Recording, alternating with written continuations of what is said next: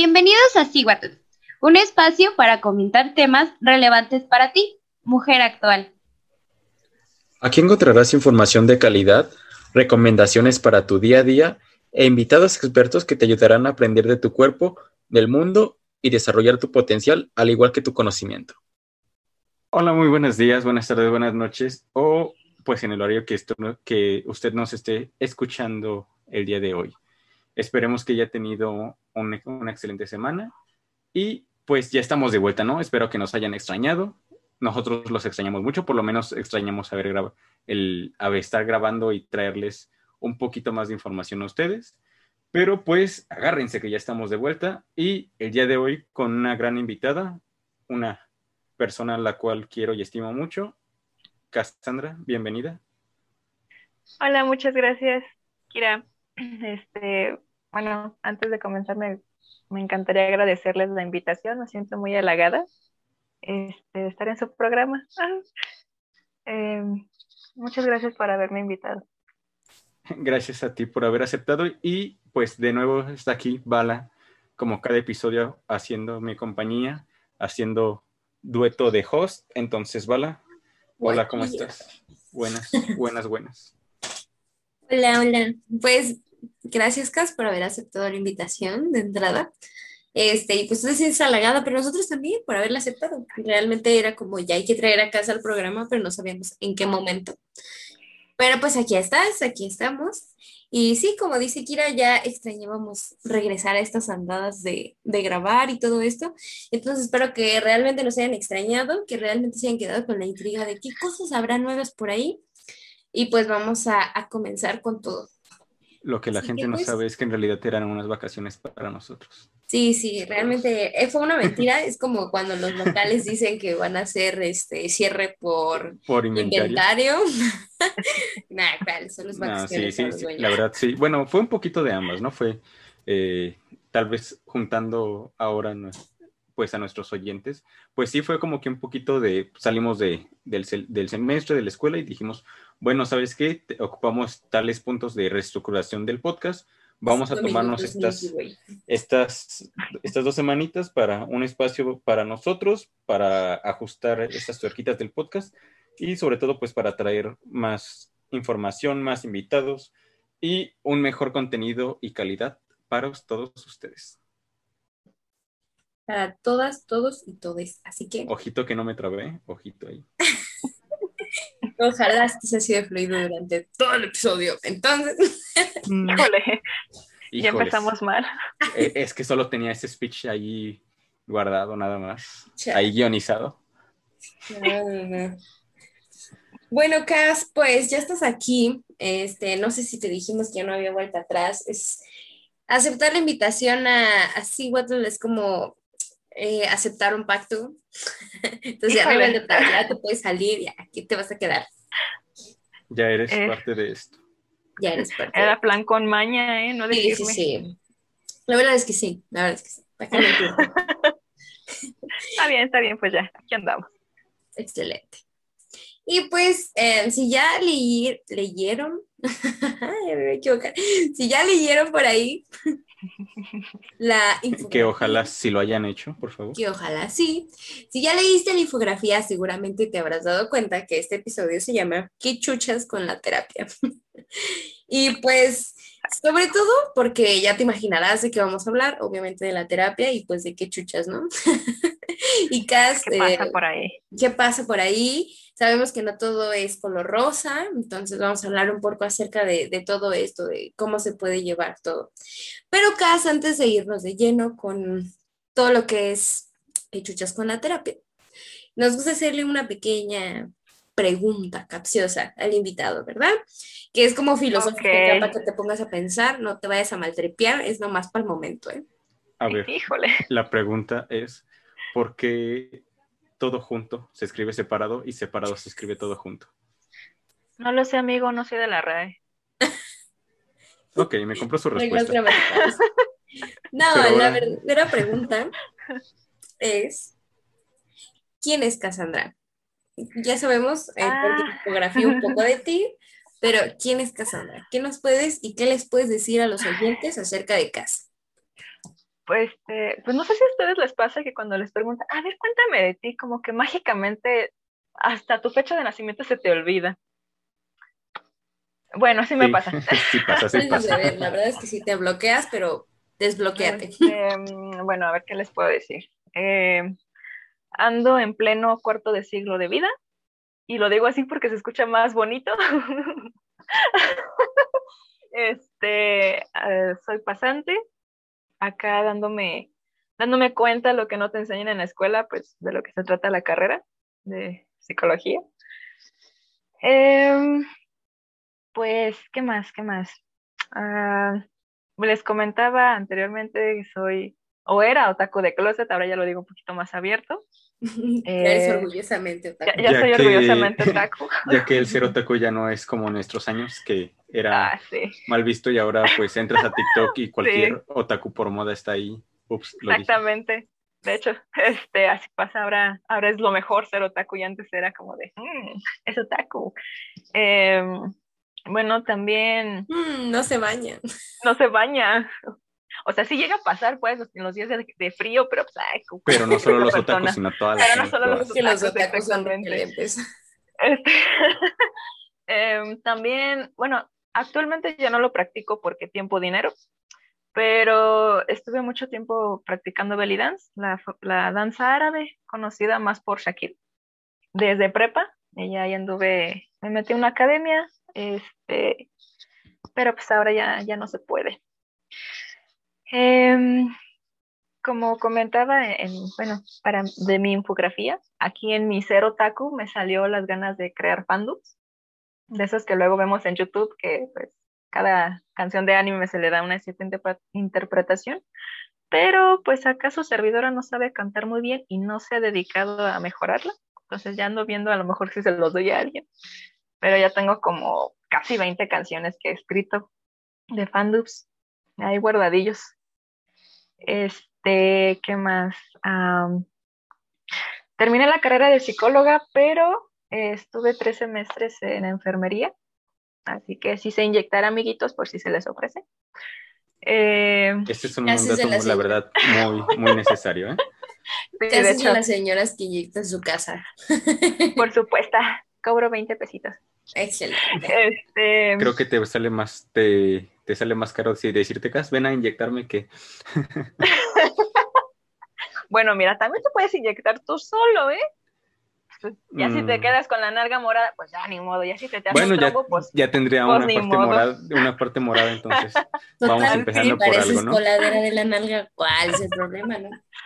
Mm, de hecho, hablando de inyectarse, yo me inyecté, eh, me llegué a inyectar sola, este, porque pues mi mamá no estaba, yo necesitaba inyecciones, y fue de, bueno, yo sé, una cosa es inyectar a alguien más, pero pues ahí medio, me hice el cuadrante en mi narguilla, y sí me dejó moretones, pero todo chido. De hecho, en una ocasión me quedé en casa de una amiga y le dije, oye, ¿me puedes inyectar? Paréntesis, su hermana también estudió enfermería, entonces, pero ya no iba a llegar sino hasta más tarde, entonces no me podía yo esperar. Y le dije a mi amiga, ¿me puedes inyectar? Me dice, no sé. dije, bueno, ¿qué te parece que te pongo un video para que más o menos veas y ahí le, le cales? me dice, ok, no te aseguro que me salga, probablemente rompa algo, pero si quieres lo intento. Y fue como, mm, mejor deja que yo lo hago, no te apures.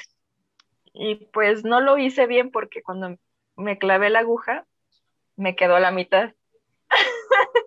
La mitad afuera y la mitad de adentro y fue como de, ¿qué hago? ¿Qué hago? Y dije, no la puedo sacar porque ya no traigo otra inyección y se va a contaminar más. Entonces, pues, la fui metiendo y ya solo sentí como iba quebrando los vasitos y ahí traspasando mi piel. Pero quedó. quedó la inyección, salí chido de ahí, entonces eh, no se rompió ni nada, entonces... Aquí sigues con nosotros, entonces ya es, ya es mucha ganancia. Entonces, oyente, aprenden a inyectar para que no tengan que inyectarse solos. Yo creo que es algo vital. sí, de hecho sí. de hecho sí. Es muy necesario aprender a inyectarse. También primeros auxilios, de hecho. Este, ¿qué más les cuento? ¿Ella es Cas? yo soy Cas acá. Como ven. Después de esta historia de cómo Cas se se fue casi, introduciendo. Casi me mato. casi se desangra por un hoyito de la nalga. Exacto. Este bueno, como, como podrán ver, este pienso más rápido de lo que hablo, entonces probablemente me lleguen a, a escuchar como ecotrapeo, o que no, o que digo las palabras como si tuviera dislexia, entonces eh, ahí espero me entiendan. No te preocupes, eh, nuestra audiencia ya está acostumbrada a mi tartamudeo y mi trabadeo. Que si lo han notado, esta vez no ha pasado, porque pues en estas dos semanas que estuvimos mejorando para ustedes, una de las cosas que personalmente yo empecé a reestructurar fue eso, mi tartamudez, mi manera de expresar y el soltarme poco a poco, así que gracias por esos aplausos. No están viendo, pero casi está aplaudiendo mímicamente, no sé si esté bien dicho, pero está agitando las manos como está aplaudiendo. Entonces, gracias. E, e, e, esto es algo que, que, hago pues para todos ustedes. Si de repente me empiezo a trabar, pues van a ver que no va a ser, no va a ser como los episodios anteriores. Excelente, me encanta, favorece, excelente. Se queda, se guarda, se imprime, se panfleta. Bueno, primero hay que acabar el episodio y ya luego lo imprimimos. Claro que sí. Sí, señor. Ahora, ahora sí, como ya vieron en la infografía, pues nuestro tema de hoy es, pues, en sí, des, destigmatizar, se podría decir, estos tabúes que hay respecto a, a, ir a la terapia, porque pues mucha gente dice, bueno, es que, y el psicólogo, ¿sabes que esto lo van los locos? Es lo que más, más dice o conoce la gente. Pero pues aquí tenemos a alguien que ya estudió psicología, que ahorita está de pasante, pues que nos pueda enriquecer y nos pueda pues confirmar, desmentir todos estos rumores, mitos, tabúes, dichos, chismes que hay respecto a la terapia. Y por haber. Exactamente. Entonces, pues primero que nada me gustaría empezar con que, ¿qué es un psicólogo, no? Ok. Um, bueno, para no darle tanta vuelta, eh, así tal cual textual de la RAE, queridísima RAE, eh, según la RAE, el psicólogo es una persona dotada, o así la menciona, de especial sensibilidad para el conocimiento del comportamiento humano. Es decir, aquí pues dentro de la escuela eh, desarrollamos capacidades de lo que es escucha activa, empatía, análisis y no solamente análisis como, eh, como si estuviera escrito, sino pues con base en lo que escuchamos de las personas analizamos las situaciones, problemas, lo que se vio en una sesión, a veces lo recuerdas hasta después de tres sesiones, cinco, y, y haces como el enganche de.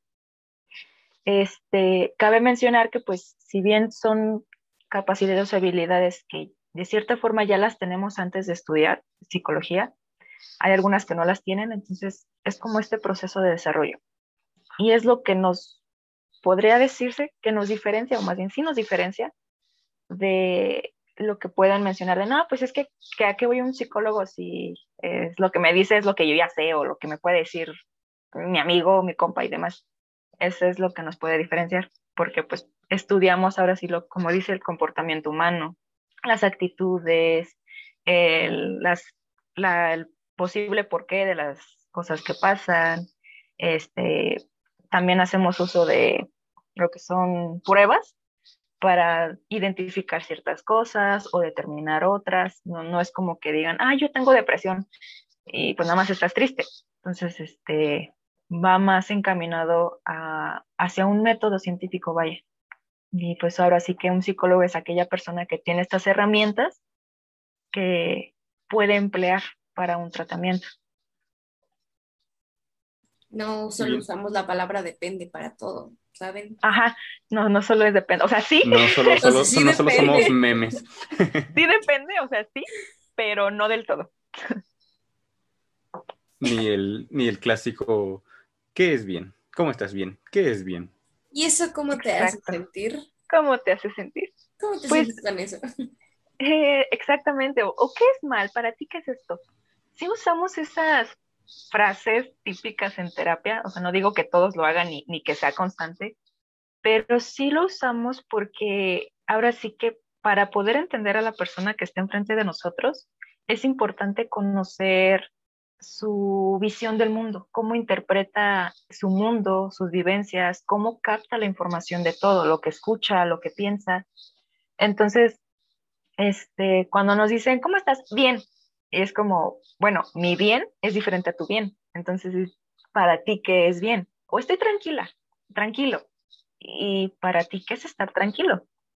Este, o dicen, no, pues es que yo estaba con tal persona y noté que se enojó. ¿Qué te hizo pensar que se enojó? Porque a lo mejor esa persona estaba como si nada y algún gesto que pues es muy cotidiano o X, tú lo interpretaste de esa forma. Entonces, eh, o sea, sí bromeamos y decimos, eh, todo depende. ¿Por qué decimos depende? Porque las cosas no es como que sigan un, un mismo camino, no es que sigan una regla, vaya, no es algo general, sino que es la circunstancia que te encuentras, lo que has pensado, el momento estable, de estabilidad emocional o inestabilidad emocional que te puedas encontrar. O sea, influye todo. Por eso a veces es como que queremos desmenuzar las palabras que nos dice la persona que tenemos enfrente para poder adentrarnos a la comprensión de, de su cabeza, vaya. Sobre todo porque no es una receta, ¿sabes? O sea, no es como que, ah, ah ok, esta persona, ok, está triste, eh, lleva una semana deprimido. Ok, y esto, o sea, no, no aplica lo mismo. Pueden dos personas tener ansiedad y lo va a representar de manera totalmente diferente. Puede ser que una lo represente, no sé, dibujando y la otra escribiendo. O sea, son cosas totalmente diferentes. Incluso un mismo duelo puede ser diferente, ¿no? O sea, no sé, muere eh, la mamá en una familia, pero lo va a representar diferente la hija mayor, la hija menor, el papá, etcétera, ¿no? O sea, nunca se sigue una línea recta para poder decir, esta persona tiene esto.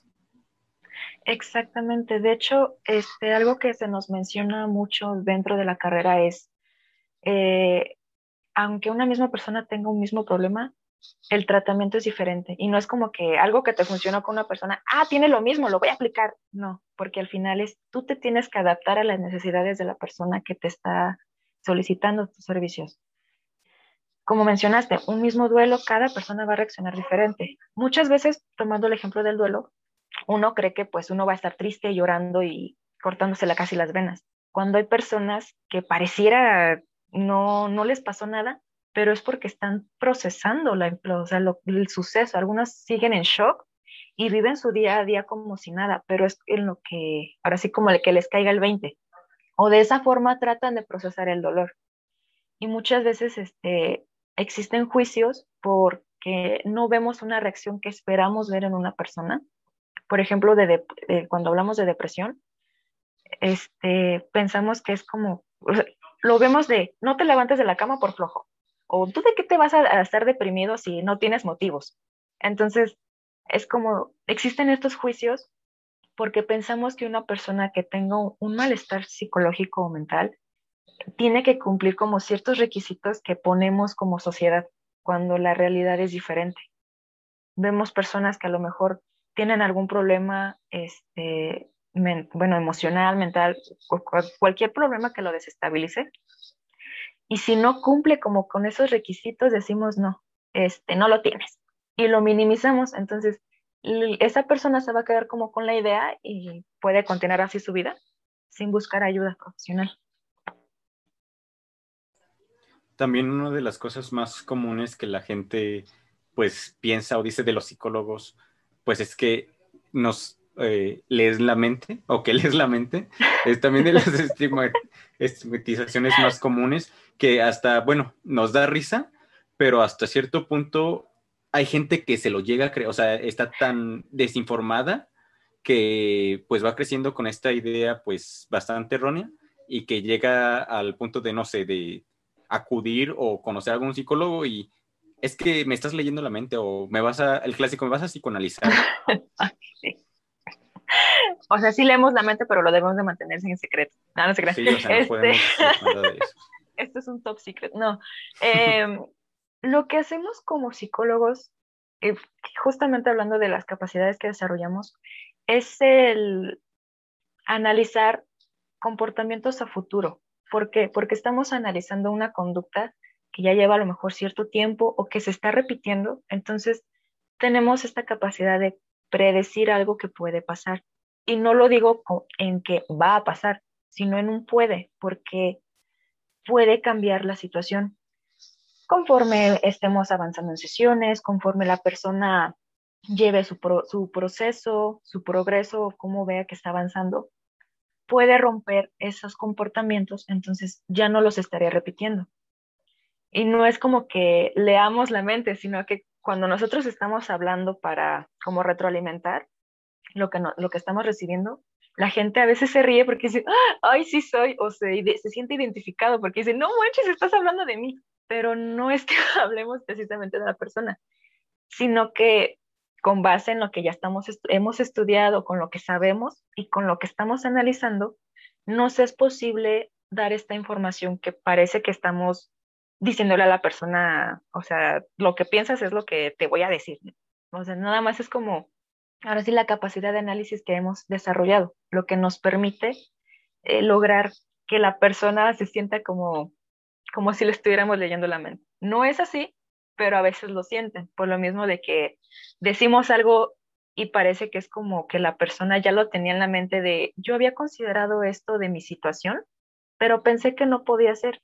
Y si nosotros lo llegamos a mencionar, se quedan como de, ¡ah! O sea, tienen ahí una, eh, ay, se me fue la palabra. Voy a decir epifanía. No es epifanía, pero lo voy a decir porque no me acuerdo qué palabra era. Tiene una revelación.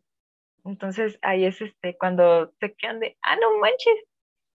Pero no, o sea, no, no, estaría genial leer la mente, sería de demasiada ayuda porque luego la gente no te quiere decir las cosas o no te las dice más que a medias. Este, y, y a veces es difícil poder interactuar con estas personas porque no te dan información suficiente para tú poder trabajar con ellos, sino que te limitan, te ponen estas barreras y se hace un poco pesado, pero porque no hay como esta dualidad de tú querer ayudar y que la persona misma se quiera ayudar. Por eso digo, si pudiéramos leer estaría muy fantástico, nos ahorraría muchísimos problemas durante el proceso terapéutico, pero pues bueno, la realidad no es así. Entonces uno como psicólogo tiene que ver qué hacer para poder eh, que la persona se abra. ¿Cuántos millones no ganarían los psicólogos? Es más, ni siquiera estarían dando terapia psicológica si pudieran leer la mente, sino estarían, no sé, en Las Vegas, eh, de, oh, ya sé qué carta tiene esa persona, déjame ganar los mil, no sé, se me ocurre. Eh. tal vez eso yo haría, qué sé yo. Eh, se puede usar de muchas formas, pero, pero no, no, lamentablemente no, eso solo es en películas. Este, ahorita recordando que mencionaste Kira, de lo del famoso psicoanalizar, que la gente dice, em, realmente no, bueno, eso se, toma un término por el famoso psicoanálisis, de, por ahí es el psicoanalizar, pero no es que todos los psicólogos lo hagan. En realidad, este, piensan que por ser psicólogos eh, ya te vamos a monitorear de pieza a cabeza, estando inclusive fuera de sesión. O sea, en sesión sí, porque pues es importante verificar la postura de la persona, eh, cómo viene vestido, si, sus caras, cómo viene y demás. Ahí sí hacemos el análisis, pues como rapidito. Pero fuera de eso, no. O sea, no es que empecemos a, analizar todo lo que dice la persona, santo y seña, y porque no. Realmente fuera de sesión o, como nuestra vida civil, es simplemente convivir con alguien más y ya, o sea, este, hay como que esa separación en las películas inclusive, a menos que pues, nos, nos digan, ah, tienes que analizar esto, ah, bueno, pues ahí sí, pero o sea, tenemos una vida normal, disfrutamos las cosas como, como siempre. Cabe mencionar también que siendo estudiantes, a lo mejor en los primeros semestres, sí nos podemos ver así como de, ay, quiero analizar todo, pero es por la misma emoción de que estás aprendiendo y, y en, tratando de entender el mundo, pues ya desde una perspectiva psicológica. Pero ya conforme pasan los semestres y uno crece, ya no, ya no es tanto así. O sea, simplemente aprendemos a tener nuestra vida normal y en qué momento sí es necesario como hacer este análisis, que básicamente es cuando estamos frente a un paciente, a un cliente o consultante. Me acuerdo que una maestra nos decía, la verdad no me acuerdo qué maestra, pero fue en segundo o en tercero, de que le preguntaba, ¿no? Que nos contaba eh, que en sus familiares o conocidos, o una vez que creo que se reunió con compañeros de la secundaria o la prepa, de, ay, me estás psicoanalizando, y, y esta maestra nos comentó que le, que le dijo, ¿me vas a pagar? y esa persona no, entonces no lo estoy haciendo. Sí, exacto. Y esto me lleva... Sí, o sea, lleva su proceso como para estarte desgastando de, vas en el camión y, ah, me voy a poner a, analizar a los tres personas que van adelante mío. Y precisamente eso que comentas del psicoanálisis me lleva a, a, esa, a esa parte, ¿no? De que, pues, mucha gente cree que la psicología es puro psicoanálisis. Ah, sí, también, y no. No, existen muchas corrientes, este, que pues es, es muy complejo hablar cada de una en tan poquito tiempo, pero así como hay tipos de tratamientos, hay tipos de corrientes sobre la psicología para poder abordar. Y de hecho, este, conocerlas es muy nutritivo porque te das cuenta cómo cada persona que contribuyó al, ámbito de la psicología, eh, de qué forma lo hacía de qué forma interpretaba el mundo, además de cómo fue, fueron estos cambios eh, dependiendo la época en la que se daba. Entonces, eh, más bien yéndote a esos años, te das cuenta de por qué a lo mejor se tomaba en cuenta ciertas cosas que se abordan en, cada corriente, que a lo mejor ahora ya es muy distinto y a lo mejor es difícil acoplarlas porque pues, la, la era en la que estamos, la, época, es totalmente distinta de hace 70 años.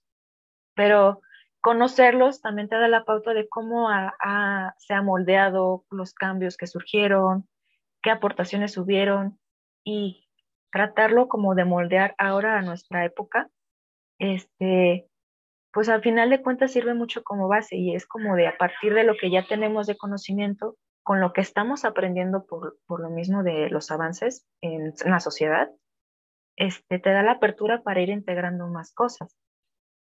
Pero sí, o sea, no es como que solamente por el psicoanálisis, hay muchas variaciones, sí, varias corrientes en las que uno se puede acomodar para estar con un paciente, porque a lo mejor se quedan con el psicoanálisis, pero quizás hablando ya de lo humanista, a una persona le puede funcionar más estar en un ámbito humanista o conductual. Sí, era algo que iba a mencionar justo de eso, que también es importante que mm, a las demás personas, no solo los terapeutas, eh, se den una idea de qué trata cada corriente o al menos cada terapia, porque también depende, ¿no? O sea, de nuevo, depende. Sí, depende. De, de, la persona, realmente sí depende. Van a decir que te estás contradiciendo. contradiciendo no, pero es que ya dijimos, o sea, sí, pero no. sí, pero no. Sí, pero no. Sí, pero no. Depende porque eh, hay personas que necesitan o que tal vez les funcione más la humanista, como bien mencionaba Cass, o tal vez lo tuyo es un problema más eh, conductual o del aprendizaje, entonces, ok, necesitamos que ir con un cognitivo conductual. Entonces, realmente eso apoya mucho y pues es algo que al menos yo me he dado cuenta que no es algo que la gente como que conozca bastante, ¿no? Así de, ah, sabes que de por sí apenas es como, ok, necesito ir a terapia y ya es un gran logro, ¿no?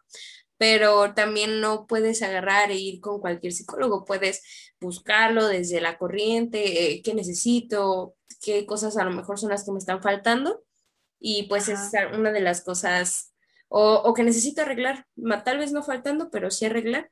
Y entonces ahí es cuando tienes que ver, ¿no? Que, que este psicólogo hacia dónde está orientado. Mm, tal vez no me funciona el psicoanálisis, ¿no?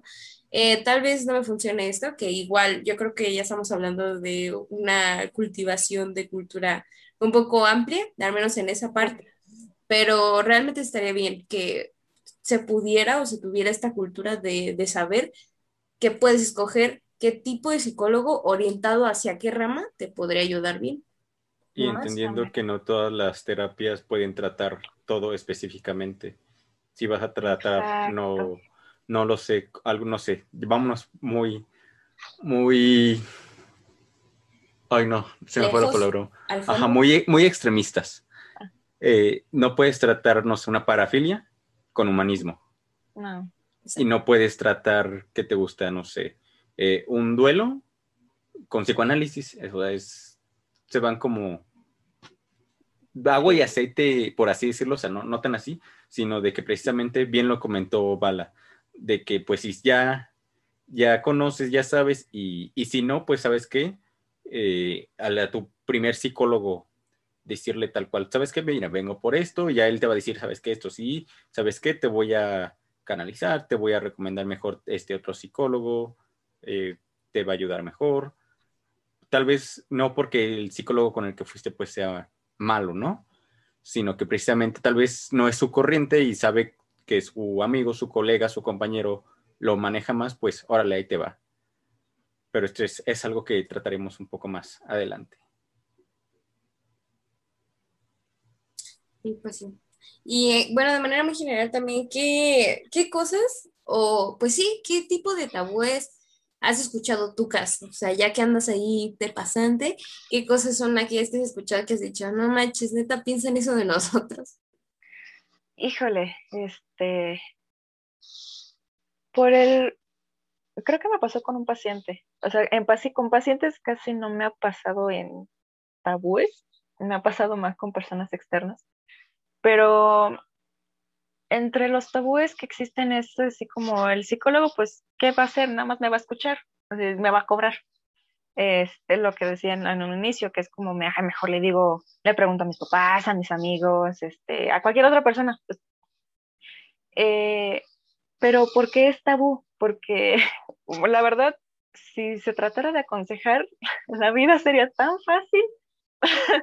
pero pues no, no es como de, aconsejar, realmente hay un trasfondo este, de lo que decimos. También es, eh, como lo mencionaron, el, ay, ¿para qué voy a un psicólogo? Eso solamente es para locos. Eh, aún se tiene esa percepción, que igual fue años atrás, que pensaban que uno estaba loco, o bueno, ya en alguna época hubo de que se nos había metido el demonio y por eso andábamos así, pero pues era muy mal visto. Actualmente ya está un poquito más visibilizado, ya es más aceptado el psicólogo, ya eh, entra en una realidad de que existen problemas así como físicos, también a nivel mental. Sin embargo, también este, está esta negación de que nos podemos tener problemas mentales, y no, y no por decir trastornos, sino desde mal manejo del estrés, un, un adecuado manejo del estrés, de las emociones, este, que entonces hacen la percepción de para qué voy a un psicólogo si no estoy mal.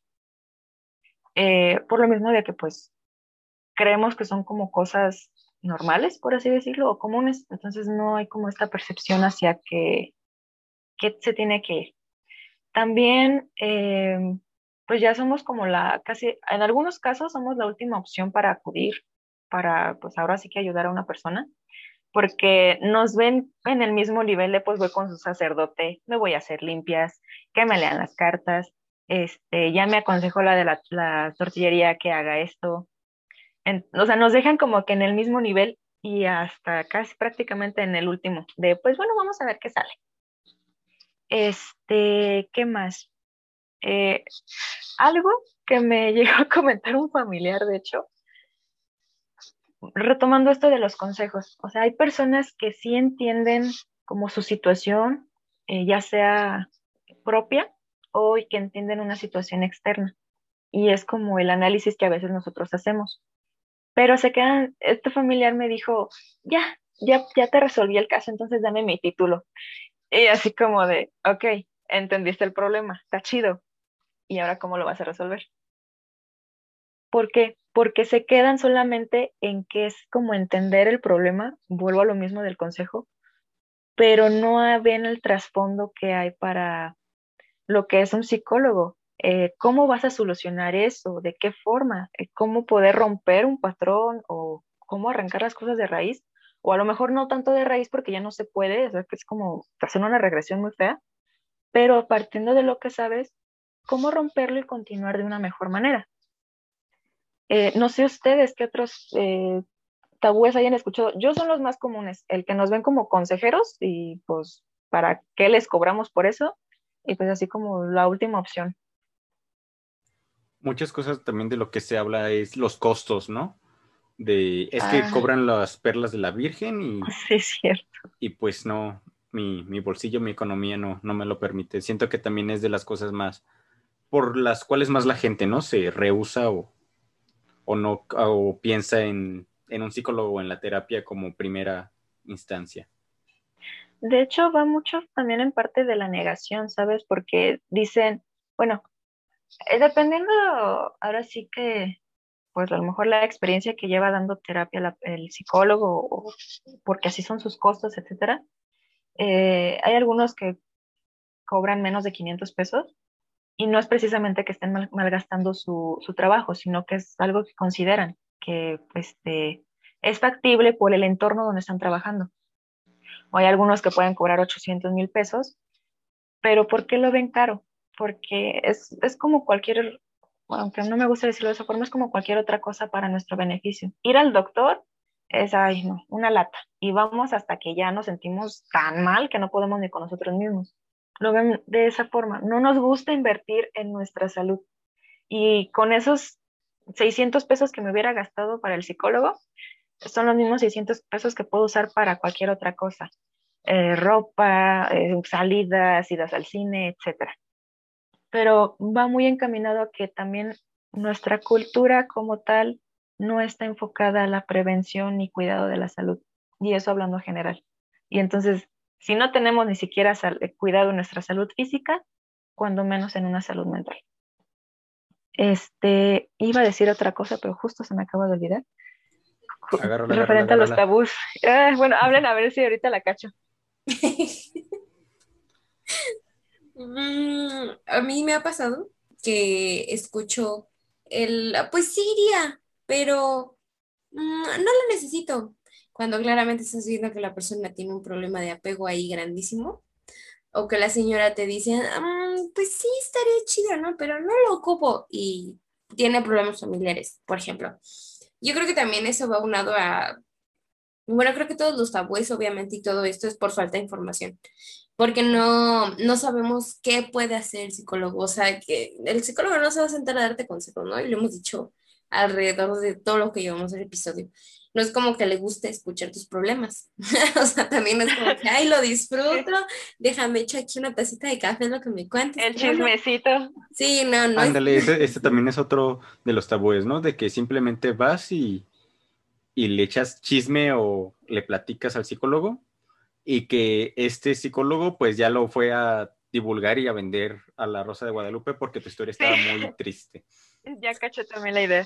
Este, lo que iba a decir es que a veces piensan que ir al psicólogo es solamente desahogarte.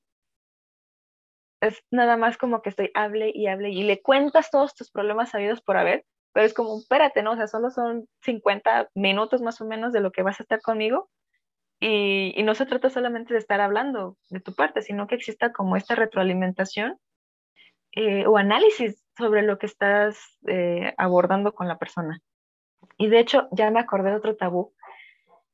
Muchas personas creen que cuando, bueno, cuando se deciden al psicólogo, está esta creencia de que cuando terminas las sesiones, y no me refiero a que te den de alta, sino cada sesión que va a pasar, vas a salir como acá, cual mariposa del capullo, sentirte eh, la máxima persona, que todo lo puedes lograr, que, o sea, que todo puedes pensar.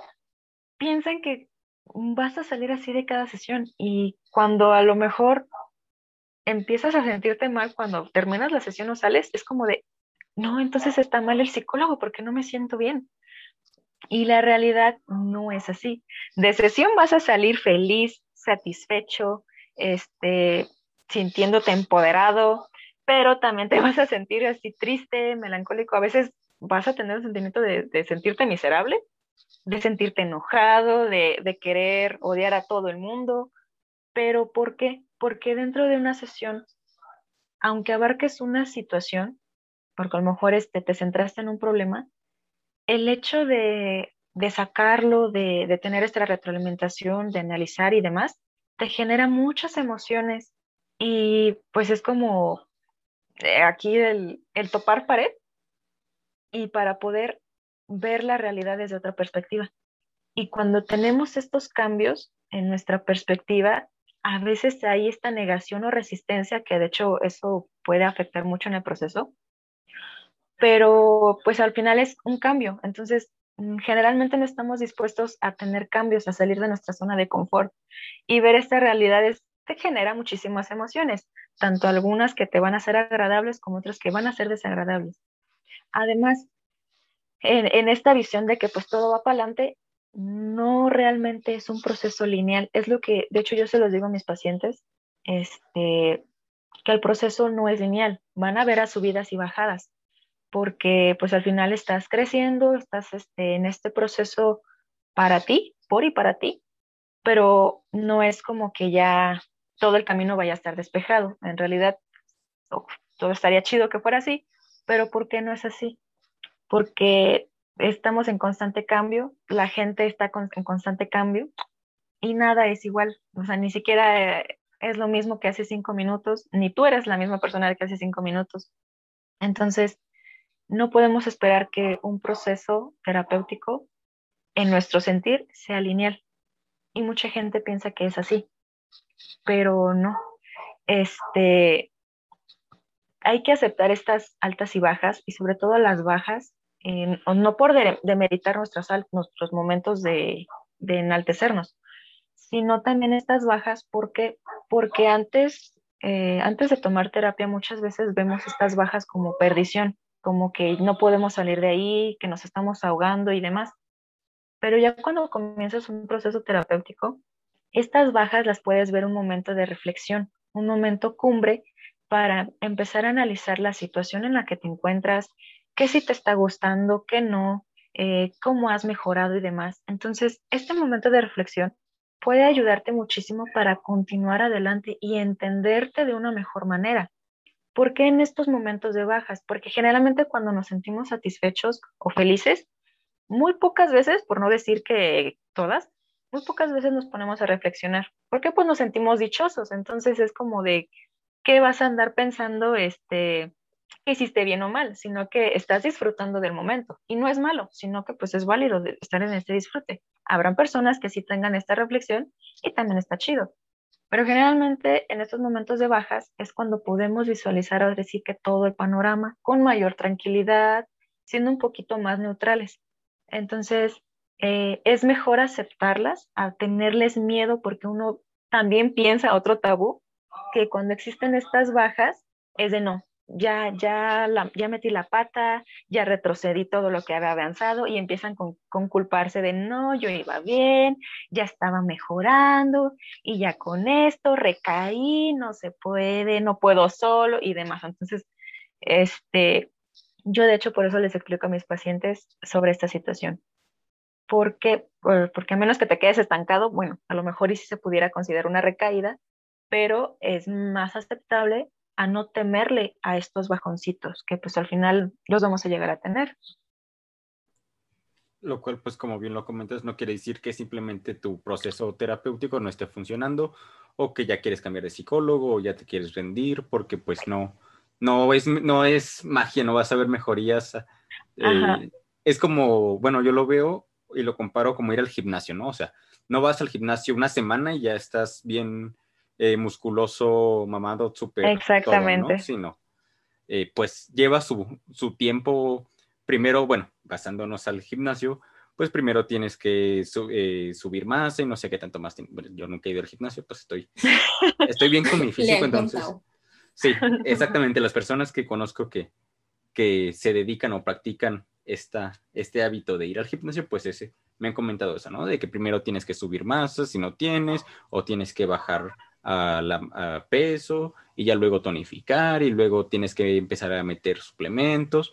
Pues ahora pasándolo de este lado, pues precisamente, ¿no? Es este proceso terapéutico de que no, no vas a salir, bien lo menciona acá, ¿no? Como bien fresco como lechuga de cada sesión, sino va a haber sesiones en las que te sientas eh, bien tranquilo, desahogado, otras en las que tal vez te quedaste hasta con más dudas y a la siguiente sesión las vas a externar, eh, pues altas y bajas, pero sobre todo pues estos, estos procesos. Estos cambios de que no son inmediatos y que llevan su tiempo. Exacto, y de hecho eso, como bien dices, es, también otro tabú que enseguida vas, vas, a notar los cambios y pues, pues no, de hecho tiene mucho que ver eso con que la gente a veces abandone, porque queremos resultados inmediatos porque es como de ya, ya, ya, ya, y no existe tanto esta paciencia para, para poder progresar.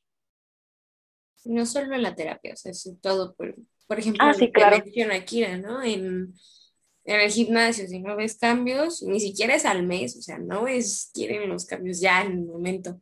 Lo que es este, ir al nutriólogo, o sea, todo lo que tiene que ver con la salud, yo creo en general, es como, no, todo lo quieren ya en el momento.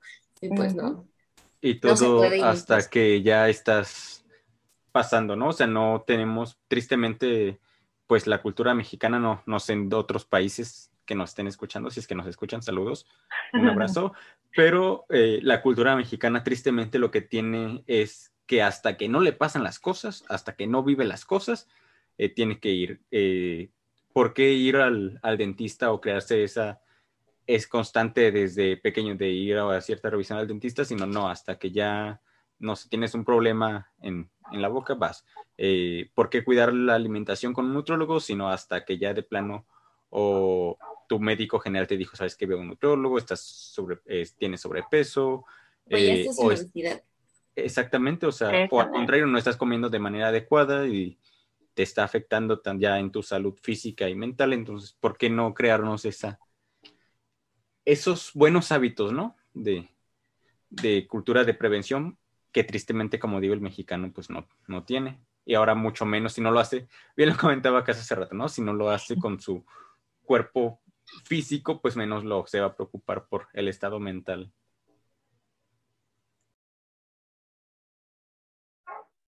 Les toca. Sí, quedé pensando en eso que mencionaste. Porque es momento de que ir Fue una, una, reflexión así funda y precisamente me estoy acordando y les comparto. una, tengo una tía que no voy a decir de dónde, no lo voy a escuchar y voy a decir, ah, me anda ventaneando. tengo una tía, un familiar, que desgraciadamente, y es algo fuerte, pero realmente fue así. Hasta que su hijo se suicidó, tomó en cuenta la psicología y dijo, ok, creo que sí sirve. Creo que mm, las limpias no son suficientes. Creo que ir con un padre no es suficiente y creo que aconsejándolo no fue suficiente. Y lamentablemente hasta que le pasó eso, dijo, ok, creo que necesitamos ir al psicólogo todos. Creo que necesitamos afrontar lo que está pasando eh, como familia. Y pues desgraciadamente hasta que pasó, ¿no? O sea, lo hizo por, por situaciones que tenía en casa, este, de su pareja, etcétera, ¿no? Pero ¿qué, realmente qué necesidad? O sea, es una, es una pregunta que me hice mientras Kira mencionaba todo esto, es, ¿realmente necesitamos llegar a ese extremo de, de que pase algo, de que muera alguien? O sea, necesitas tocar ese fondo para entender que realmente es funcional y es lo que, regresando a otra pregunta, así, super flashback en ese momento, lo que mencionaban muchas, metiéndome en la boca del lobo, las feministas, ¿no? ¿Necesitas ser tu muerto para que entiendas o para que lo sientas? ¿Para que esa empatía se mueva? Yo creo que no. Pero pues bien lo dicen ustedes, hasta que no le pasa al mexicano, entonces es cuando entiende. Y muchas veces ni así entiende, porque es más fácil buscar justificaciones y decir, pero es que puedo pasar por esto, por aquello, por allá y por acullá, que enfrentar el problema y decir, ok, es que está pasando por esto, ¿no? Y no estamos exentos de eso. Yo creo que también es otro de los tabúes, que porque eres psicólogo estás exento de enojarte, de, mm, de ver las cosas negativas y es como, pues no, bro, yo también soy un ser humano, también tengo eh, sentimientos, también tengo un corazoncito y también se rompe de vez en cuando. También tenemos derecho a llorar, a enojarnos, a gritar. A... Sí. Que de hecho sí mencionan mucho de, ay, tú eres psicólogo, ¿por qué te estás enojando? Y es como, o, sea, soy psicólogo, pero también soy humano, ¿qué te pasa? Y de hecho, bueno, eh, abarcando lo que estaba mencionando sobre la cultura mexicana, uno llega al entendimiento de las prioridades que tenemos. O sea, básicamente nos enfocamos mucho a lo satisfactorio y a lo material. De pasarla bien, pasarla chido, convivir, irnos para acá, irnos por acullá. Pero son nuestras prioridades más, eh, por así decirlo, o sea, si de por sí somos finitos, le tomamos más importancia a estas cuestiones que en encontrarnos bien. Y por eso, o sea, yo recuerdo que en una clase con un profe nos llegó a, mostrar como gráficas en el ámbito de México respecto a la salud este, mental. Y nos, si no mal recuerdo, del presupuesto que tiene el, el Estado dedicado a la, al entorno de salud era como el 2%. Y de ese 2%, creo que no llegaba ni al punto 5 para la cuestión de salud mental. O sea, si vemos que tenemos carencias en cuestiones de, de médicos, de enfermeros, de hospitales, imagínate de nutriólogos, de fisioterapeutas, de, de, psicólogos, que hay hospitales que ni siquiera los tienen, o si los tienen, los dan un cuarto súper chiquito y todo feo, como para poder atender de manera adecuada a las personas. Y es un psicólogo para todas las personas que tienen que ir a ese hospital. Entonces la atención ni siquiera es buena, no, no se dedica a una atención real para cada persona. Porque de hecho en CAICES, hablando de esto, cuando yo di mis prácticas en CAICES, me dio mucho, me, me sentí frustrada porque era tener que esperarte casi un mes para poder ser atendido cuando lo necesitabas de urgencia. O, o sea, y eso lo podemos también ver en CISAME.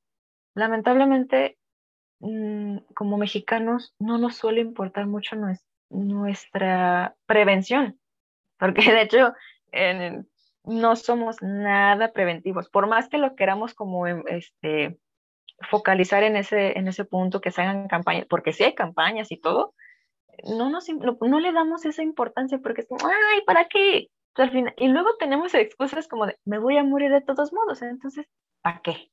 Y es como de, ok, sí, está bien que te vayas a morir, pero ¿qué mejor tener?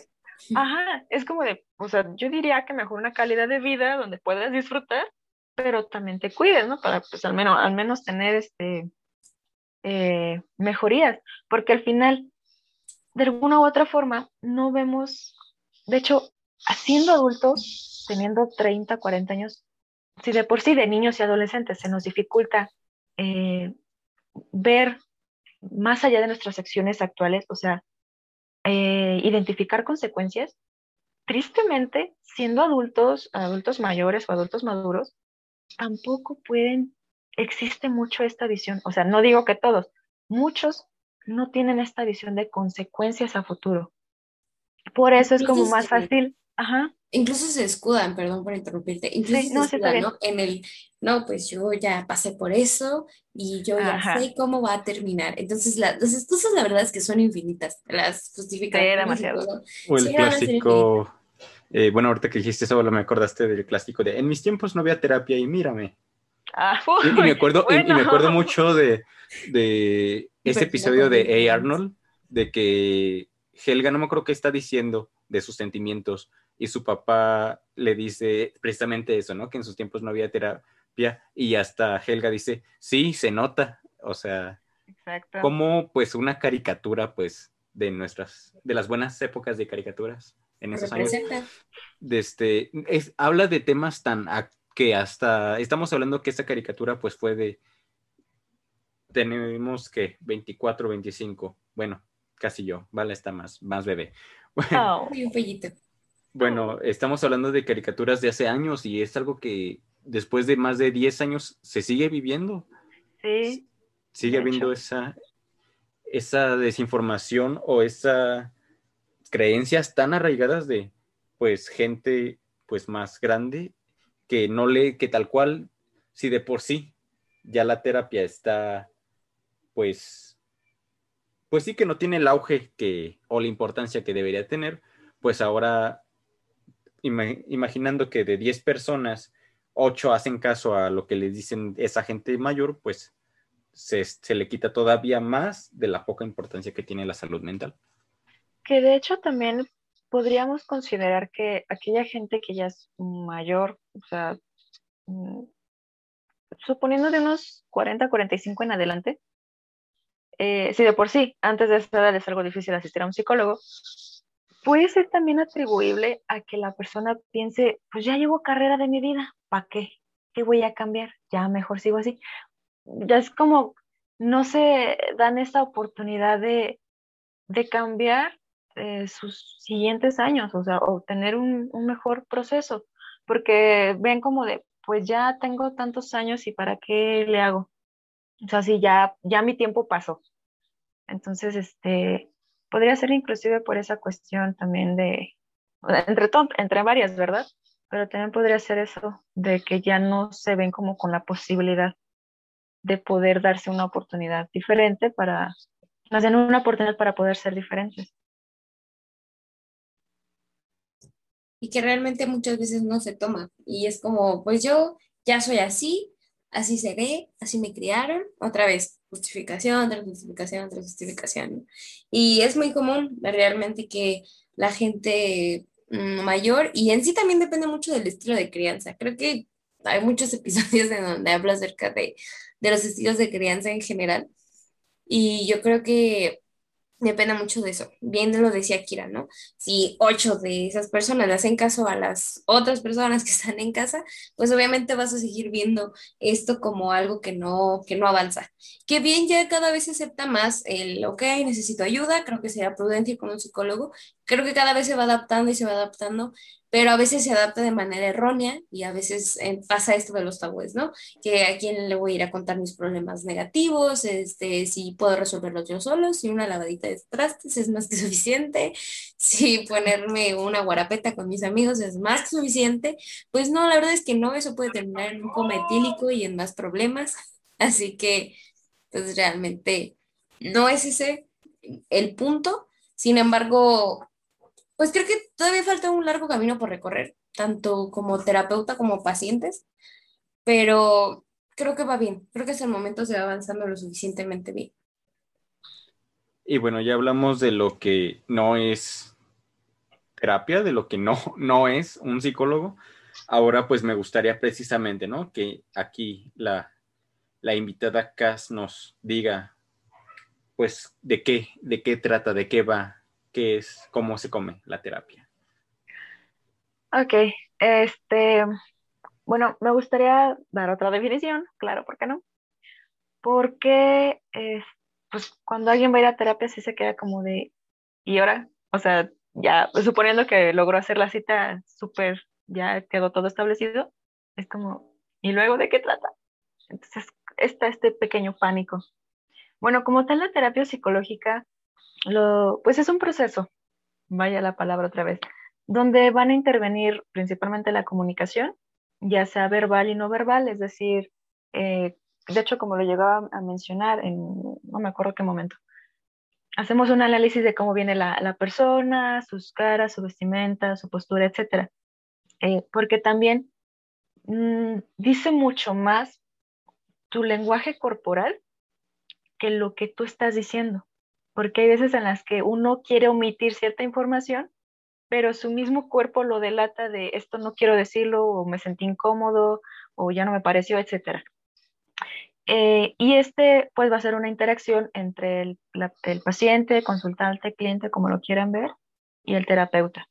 Es decir, que así como un terapeuta tiene esta información del paciente, el mismo paciente también va a tener la información del terapeuta entre que a lo mejor una postura de sí me está que te esté dando a entender que sí está siendo escuchado, que sí te prestó atención, este, que, o sea, que sí está como que las dos personas están en, en sintonía.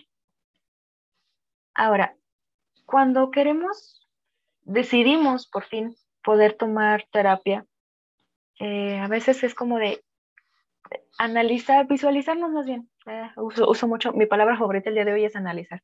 Eh, estamos viendo qué podemos decir y a qué voy o para qué voy. Pues ahora sí que la razón, la razón pues son de demasiadas, pero dentro de las más comunes podría decir que porque la persona tiene un inadecuado manejo del estrés, este, problemas eh, a lo mejor con, con el enojo, ya abarcando las emociones, porque es como, no, pues es que me enojo muchísimo y, no sé qué hacer, eh, no quiero gritar o a veces quiero golpear, etc. Eh, ah, hubo unas alteraciones a nivel de ansiedad o por el contrario que tengan como síntomas depresivos, eh, problemas familiares, problemas de pareja, este, problemas de autoestima, a veces es también inclusive por rendimiento académico, aunque esto pues ya se derivaría con un psicólogo eh, educativo, pero a veces también llegan a ir porque, por cuestiones de, la escuela. Eh, pueden ser situaciones de algún tipo de abuso eh, lo dejo de forma general,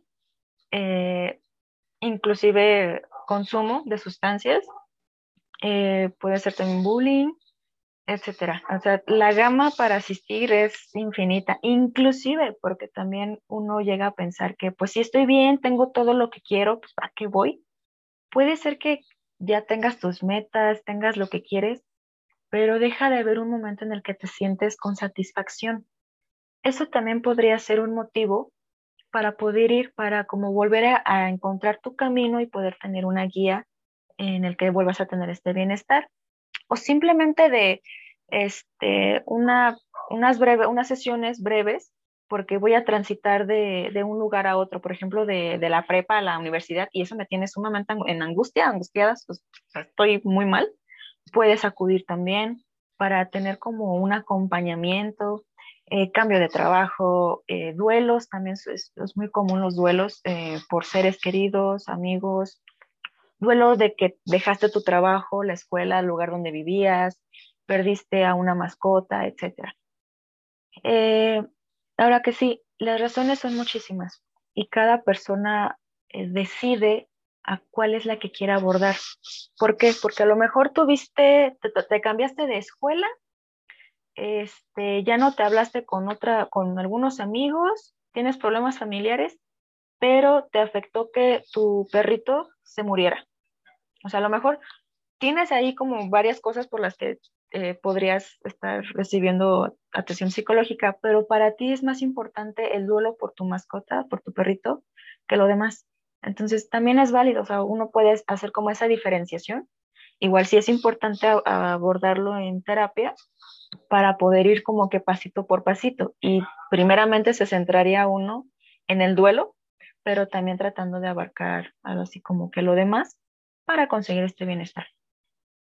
Eh, también cabe mencionar que los psicólogos no somos todólogos, entonces no, si a lo mejor tú quieres resolver como cuatro problemas con tu mismo psicólogo, él te puede decir, no sabes qué, esto de, problemas en pareja, yo no, lo yo no lo abordo, entonces puedo canalizarte con alguien más y a lo mejor se puede trabajar de forma conjunta o bueno, y ahí es como queden las decisiones, ¿Pero por qué? Porque si nos tratamos de aventar una tarea que pues no va con nosotros, lejos de ayudar a la persona, pues ahí sí ya lo estaríamos afectando. Y de hecho, este, también ahí se reconoce la capacidad que tiene de ser profesional en el psicólogo. Y uno como, y eso puede demostrar más confianza en el paciente o cliente porque dice, ok, en cierta medida estamos cuidando al paciente porque no nos vamos a chutar una tarea que no nos corresponde. Entonces, eh, puede sentirse esa confianza de, ok, no voy a ir a ciegas hacia, hacia un lugar pues donde no conozco. Este, ¿qué más? bueno, es que inclusive puede ser para propiamente entenderse, o sea, de que una persona, generalmente podemos decirlo como en los adolescentes, que se sienten perdidos, o sea, porque están en esta cuestión de, de encontrar su personalidad, de saber quiénes son, también puede ser acudir con un psicólogo para, pues a lo mejor tener ahí una guía. Eh, ahora sí que desde niños hasta adultos las razones son muy variadas y cada quien le da la importancia como para poder asistir.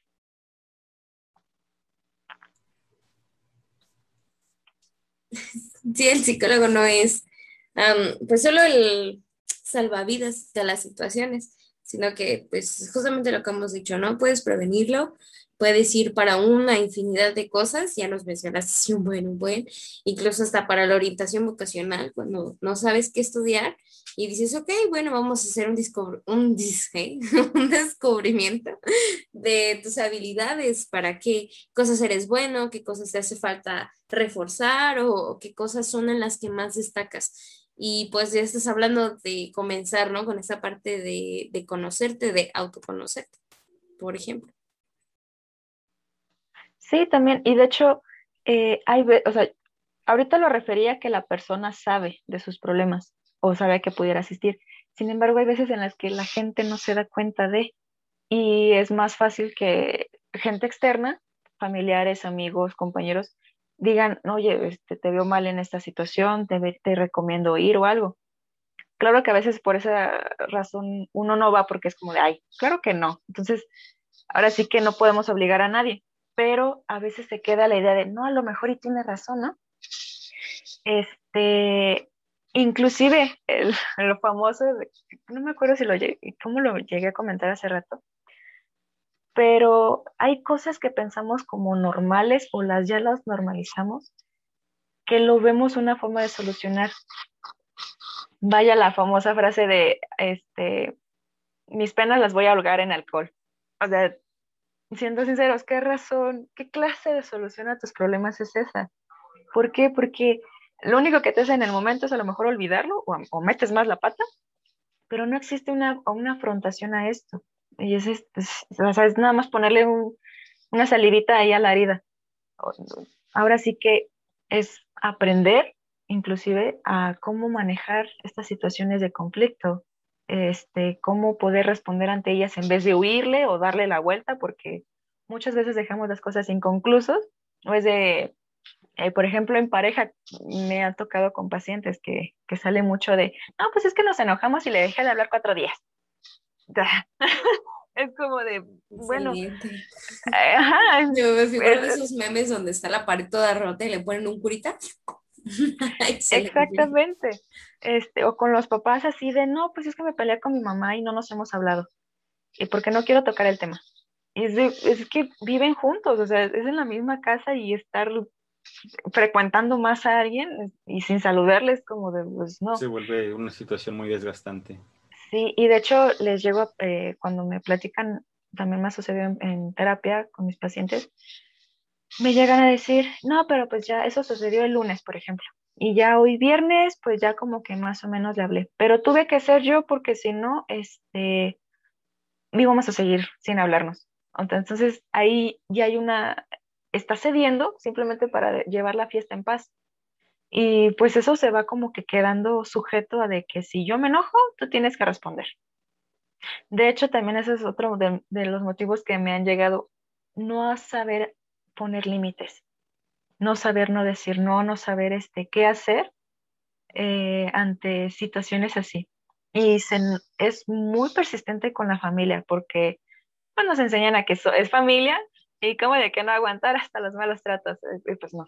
Cuando les digo que no es así, se quedan como de, oh, o sea, ahí tiene la revelación y sí les cuesta, pero es de, Pero ¿cómo? Si es mi familia, si es mi tía, si es mi hermano, si... O sea, ¿cómo mi mamá y mi papá van a, a quererse aprovecharse de mí? No. Ajá, eh, y es muy difícil porque pues ahora sí que igual no sé si en otros lugares, pero al menos en la cultura mexicana la familia es sagrada. Entonces es de, eh, ¿por qué es tu tío? ¿Por qué, sí? Y luego nos damos cuenta que aunque sean familia, pues este, la familia se gana ser familia. Porque... Hay familia que es mejor tenerla de lejitos y así estamos bien, tú por tu lado, yo por el mío. Pero sí, no me acuerdo en qué episodio precisamente hablábamos de los límites yo comentaba, ¿no? Que es de las cosas que yo considero más complicado en terapia, el momento de los límites. Y no solo para esta parte de la familia, sino en general, porque incluso son límites contigo mismo. Eh, porque entendemos que no puedes controlar lo que hacen las demás personas, ¿no? Pero tratar de, controlar esa parte de, ok, yo sé por dónde va esto y no me está gustando, entonces aquí hay que poner un límite y es como, oh, es lo más complicado, la verdad sí es algo muy complicado, no les voy a decir, ay, es bien bonito y vas a salir bien chido, o sea, no, la neta es bien complicado, pero son cosas que se pueden lograr, todo es trabajar. Sí, pues claro, y es súper complicado porque cuando no los, no los sabes aplicar y empiezas como en esta transición de, existe la culpa de decir, no, ya hice, porque ves la reacción de las demás personas, eh, que se enojan, que, que, a lo mejor este, se sienten o hacen drama, y te quedas como de, ay, no debía haberlo hecho. Y, tan, inclusive por límite propio o límites de otra persona, eh, existe esta cuestión y es de, ya no quiero. Entonces, desde retomar lo que eh, no saber poner límites y como pausarlo. Entonces ahí es como animar a decir, la gente va a reaccionar de esta forma, pero si no empiezas a poner límites, este, van a seguir igual las cosas. Bien nos comentas, eh, pues, los diversos eh, motivos, ¿no? De consulta de que por qué alguien va a terapia. Pero ahora me pongo a pensar, o bueno, lo traslado a algo muy que tenemos muy presente, que es, por ejemplo, la pandemia, ¿no? ¿Qué tanto afectó o afecta la pandemia en el sentido de la gente que va a terapia o aumentó, disminuyó, o en el sentido de que mucha gente, pues, este aislamiento, este arraigo, la, inclusive la pérdida de familiares por, por el virus, que pues si lo decimos nos, nos censuran, no está, ahí YouTube está medio especial con, con, el virus, tal cual. 19, solo di 19. Sí, con el virus 19. Entonces, eh, ¿cómo, ves tú esta parte? ¿Cómo, ¿Cómo te tocó a ti vivir esta parte, tanto como de un lado como del otro? Híjole, pues bueno, o sea, Principalmente la terapia, lo que buscamos es dar una mejora de calidad de vida. Y a veces, eh, dentro de esto, el contacto, ahora sí como físico, o sea, no de que nos estemos toqueteando, sino de ver a la persona, este, esta calidez hace también una forma más fácil de poder llegar al paciente, de poder interactuar. Y es más fácil que el, el proceso se lleve a cabo. Sin embargo, debido a la pandemia, hubo, muchos más casos de, por ejemplo, de ansiedad, de estrés, de depresión, porque hubieron cambios tan súbitos que pues mucha gente no supo eh, llevarlo adelante. O sea, las herramientas con las que contaba a lo mejor fueron deficientes o ya no sirvieron y se hubo más búsqueda de, la terapia. Entonces, podemos decir que ya hubo una toma de conciencia sobre lo que le acontece a la persona, lo que de alguna forma pudo facilitar la atención, porque ya, ya llegaban con, no, pues es que tengo esto. Entonces eso era eh, más fácil porque cuando estamos a veces en presencial, la persona pues está igual en, en virtual eh, existen los nervios, pero puede ser un poquito más complicado porque estás en tu zona de confort, por así decirlo y puede ser un poquito más difícil notar en, que te va mal o que te sientes mal. En virtual, pues por lo mismo del encierro, de la poca, de la falta de socialización, este, que a veces hasta las escuelas, hablando de los estudiantes, se cargaron mucho, eh, los trabajos también, inclusive aunque fueran en casa, hubo más presión, la gente se podía dar más cuenta de qué era lo que le causaba malestar. Entonces la accesibilidad hacia un psicólogo eh, fue mayor. O sea, hubieron de un psicólogo que me recomiende para esto, para aquello y demás.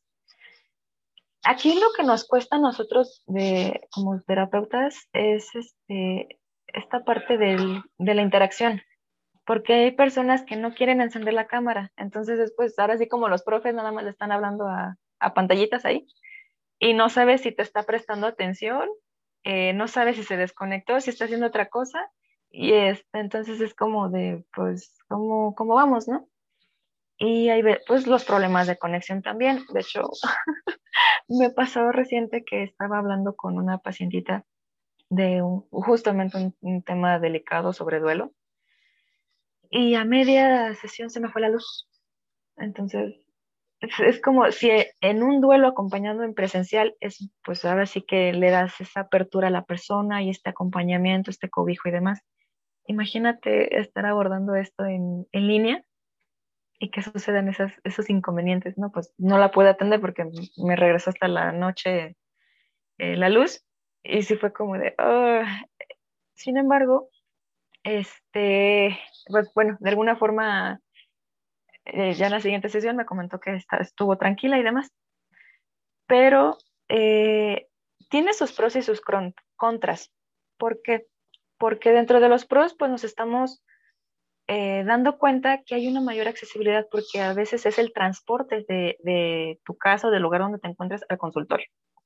Entonces es como que más fácil o más rápido así por, línea.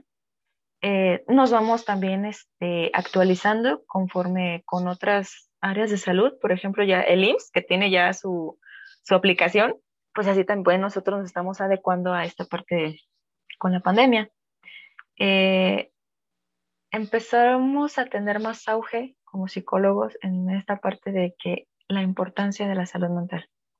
Este, entonces, por eso digo, tiene sus pros y sus contras entre lo presencial que pudo haber sido como lo virtual.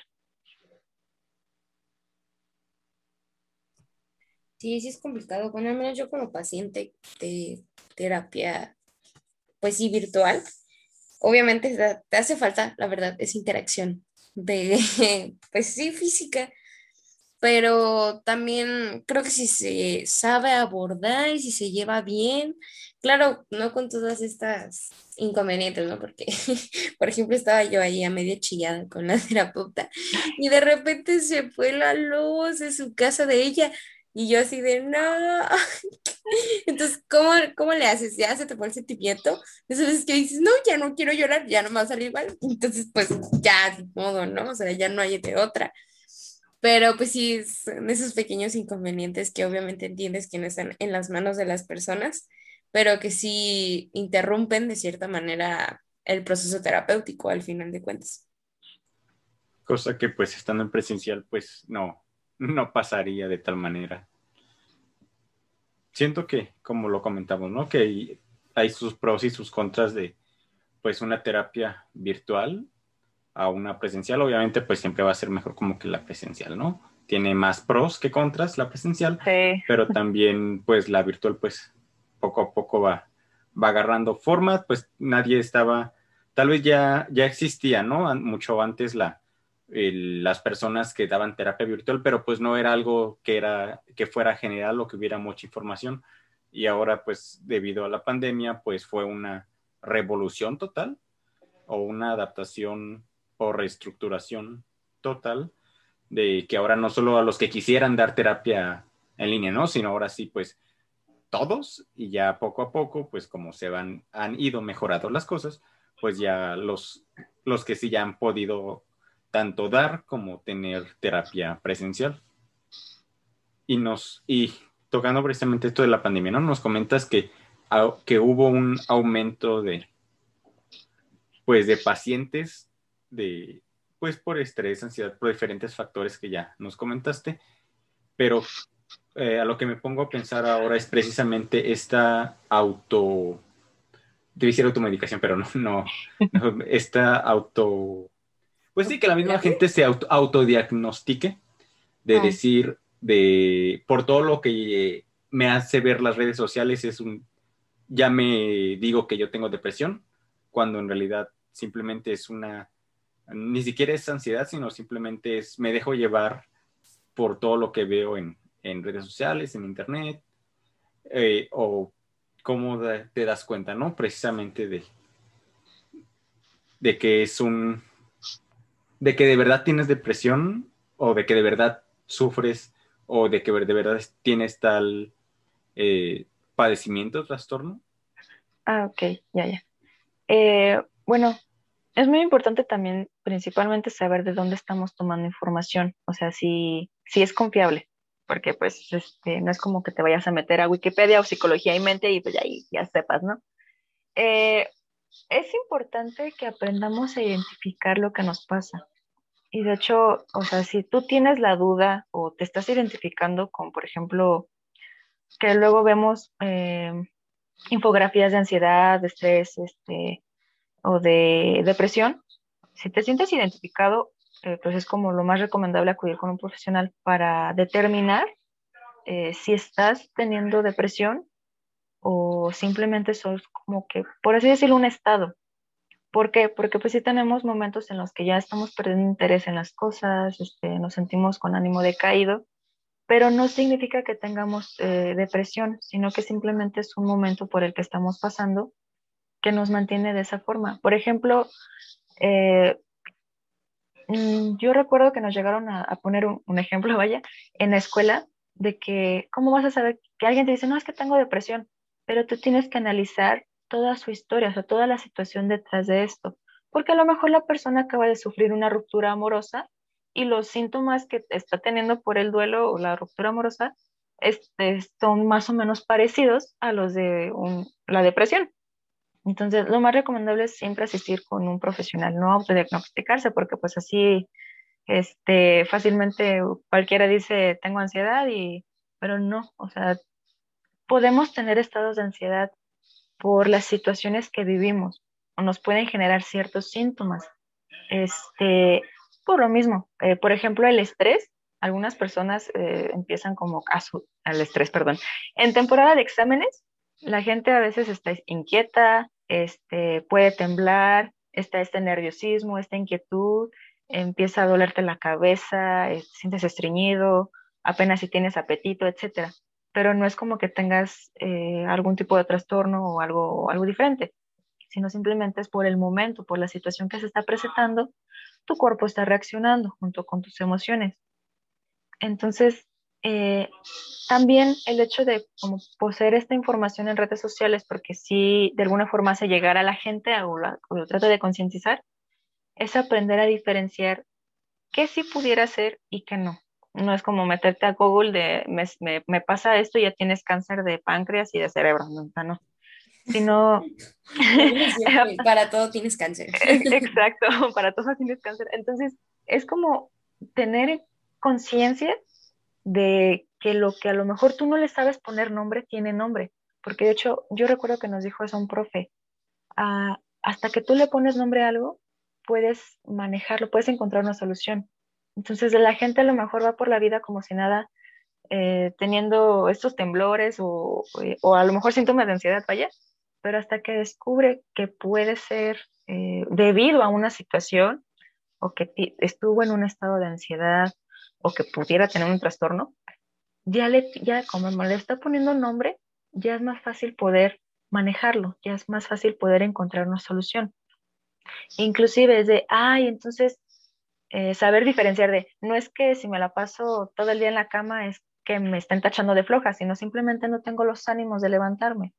Podemos relacionar algún tipo de síntoma depresivo, la falta de energía de, este, o no es que no me pude dormir, este, tengo algo de insomnio. Bueno, ¿a causa de qué? Eh, por ejemplo, menciono mucho ansiedad y depresión porque son los que más, más he visto en infografías. De, de hecho, llegué a publicar uno en mi face. De la ansiedad se puede manifestar de diferentes formas. En estar pensando constantemente las situaciones, en la dificultad para dormir, eh, ya sea porque interrumpiste tu sueño, te estás despertando a cada rato o porque no puedes dormir, este, en el, ah, ah híjole, aquí ventaneando. La, pedrada. bueno, justo como te acaba de pasar, justo como te acaba de pasar, le pasa a mis pacientes cuando yo hablo así, dando información, y es de, ay, sí soy. Este, por ejemplo, de, yo les pregunto, cuando estás estresado, ¿qué sientes? Y se quedan ahí como de, ¿qué siento? Y es de empezar a pensar eh, y concientizar a su cuerpo de no, pues no quiero comer, este, me siento agitada, eh, no puedo dormir, etcétera. Entonces, eh, es el tanta, dependiendo la información y las fuentes, es la forma en la que podemos tomar las cosas. ¿Por qué? Porque tampoco no es como que te estás adjudicando cada cosa y demás, sino aprender qué sí puede ser de esto sí me está pasando y si puede ser un foco de alerta o a lo mejor este, lo puedes solucionar de cuenta propia. Por eso digo, al final de cuentas es importante acudir con un, con un profesional para que te dé una razón de y te diga no, si sí o si no. E inclusive, por ejemplo, va mucho con los pequeños, eh, que los papás ya los tachan a todos de que tienen TDAH. Entonces es como de, o sea, hay características las de los niños que son muy enérgicos, son gritones de aquí, de aquí para allá, y no necesariamente tienen trastorno de hiperactividad, de, atención y hiperactividad.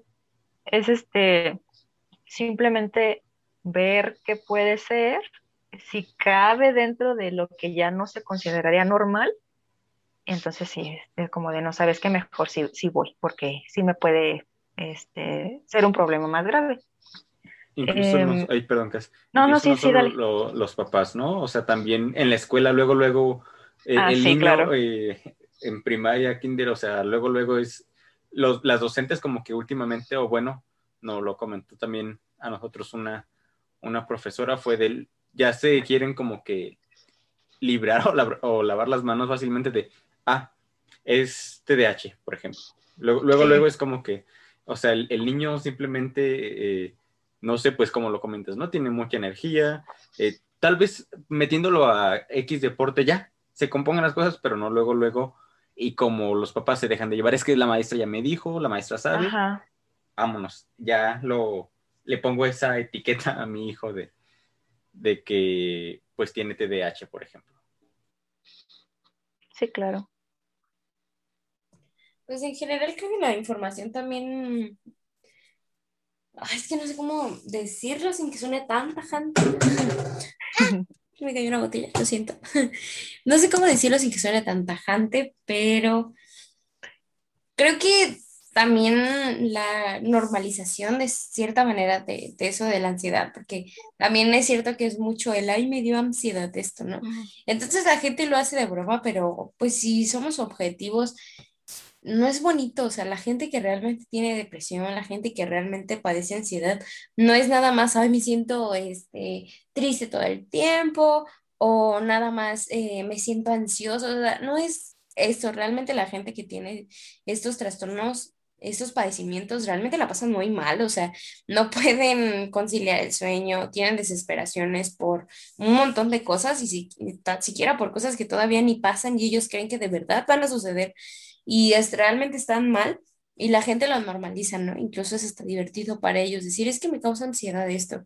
Y a mí, ay, cómo me choca cuando la gente se ríe de ese tipo de situaciones, porque digo, es que no está cool, o sea, realmente cuando conoces a una persona, que padece ese tipo de trastornos, dices, no está padre. O sea, la gente está al borde del colapso la mayoría del tiempo.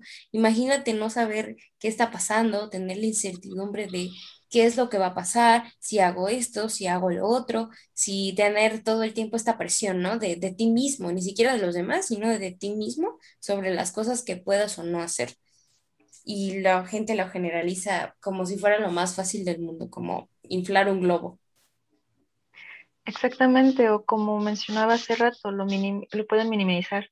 si no cumplen como ciertas características, este, ay, no, tú no tienes. O ya se está tratando de globalizar a que todo o nada nos puede causar ansiedad, depresión o cualquier otra cosa. Entonces, em, por eso digo, consultar tus fuentes, porque hay páginas que sí, o sea, sí tratan de dar la información bien, pero si la gente nada más se queda con lo que se quiere quedar, pues al final este no sirve de mucho. ¿Por qué? Porque le dan la interpretación que quieren. O lo, o lo maximizan o no le dan como que esta importancia eh, que debiera. Entonces, este, pues ahora sí que depende de este, cómo podemos hacer uso de las redes sociales eh, para nuestra información.